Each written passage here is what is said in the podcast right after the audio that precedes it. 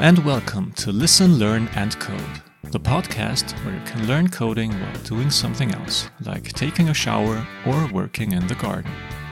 In this episode, we will begin our deep dive into the most important aspect of TypeScript, which is, of course, types. We will learn about the string data type and how to use it in so called type annotations.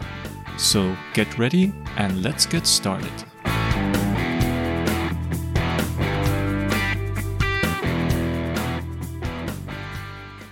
We already used our first data type in the previous episode.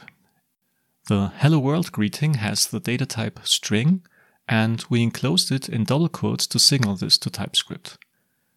Just as in JavaScript, you can also use single quotes instead of double quotes. They both have the same meaning. Single quotes are handy when you embed JavaScript into HTML because they don't collide with double quotes for the attribute values of HTML elements. So let's play a little bit with this Hello World example. First, we move the string into its own variable with the following code. Let s equals double quote hello world double quote new line console.log open bracket s close bracket. Note that I don't mention obvious spaces or semicolons any longer. Ah. At this point, TypeScript already knows that variable s holds a string. In other words, TypeScript figures out or infers the data type of this variable.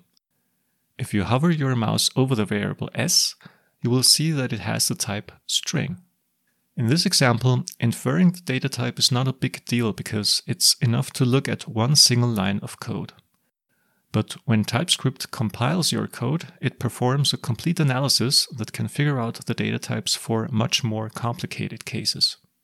Now the TypeScript knows that your variable is a string, it makes sure that you only do things with it that are allowed for strings. For example, you can call string functions on it, such as toLowerCase, or you can assign another string value to it. But if you try to call some non-existing method on it, such as foobar, or if you try to assign a number to it, TypeScript will complain and report an error. This type inference is nice because you can take an existing JavaScript program and, without changing it, compile it with TypeScript. Certain errors will already pop up at this point without having to write any TypeScript specific code. Now, let's tell TypeScript explicitly that the variable s is a string. Let s colon space string equals double quote hello world double quote. So after the variable name s, we write a colon and then the name of the data type string. This is called a type annotation. For those of you who already know Java, this will look a bit unusual because the data type comes after the variable name and not before. Also, be careful to write string in lowercase characters, which refers to the primitive type. There is also a string type with an uppercase s, but you should not use this object type directly in TypeScript. As a Java programmer, you might say, but I want to invoke functions on the string, and I need the object type for that. That's true, and JavaScript will automatically wrap the primitive into an object for invoking the function. This wrapper object is only a temporary helper, so it will be thrown away after the function invocation. That's why you don't have to use the object type string with an uppercase s. But on the other hand, if you use it explicitly in certain places, you might get problems in other places where primitives are expected. Long story short, just use the primitive string type with lowercase s. In simple examples like this, some people argue that explicitly writing down the data type is useless because it is easy to see anyway. I've introduced it here because we will use the exact same syntax with colon also in other cases. Now, if we compile this program and take a look at the generated JavaScript code, we will see that there is no trace of the explicitly provided string type. That's because JavaScript wouldn't know what to do with these types, and so they are removed by the TypeScript compiler to make JavaScript happy.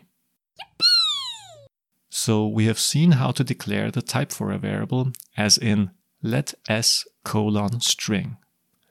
Now, what about functions? Let's start with a simple example without type annotations. The function in the following code receives a parameter named x, transforms it to uppercase, and returns the result. Since uppercase words are usually perceived as screaming, the function is called scream. Here comes the code.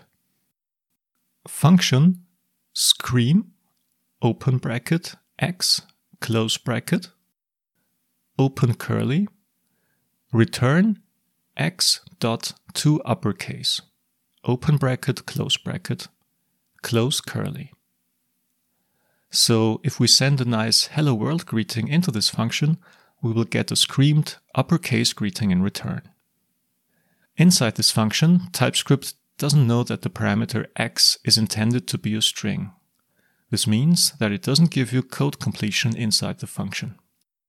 Also, it doesn't warn you if you have a typo in the to uppercase invocation, and it doesn't warn you if you give it a non-string input. The solution is to add an explicit type annotation for the parameter.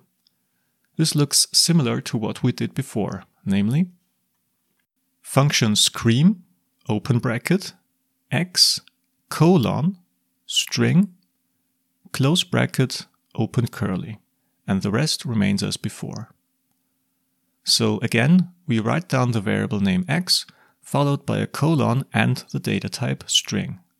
This way we have provided a type annotation for a function parameter.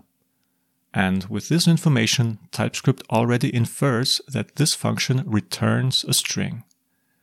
We can also make the return type explicit by writing function scream open bracket, x colon string, close bracket, colon string, open curly, and the rest remains as before.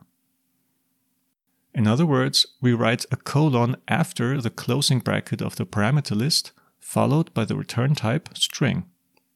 Explicit function return types make sense because they make the code easier to understand and they help you to prevent errors.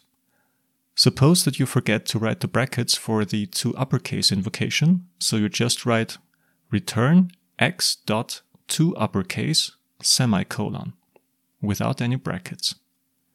With this code, you don't return a string, but the to uppercase function itself, which is not what we wanted. With an explicit function return type, TypeScript will give you a warning for this.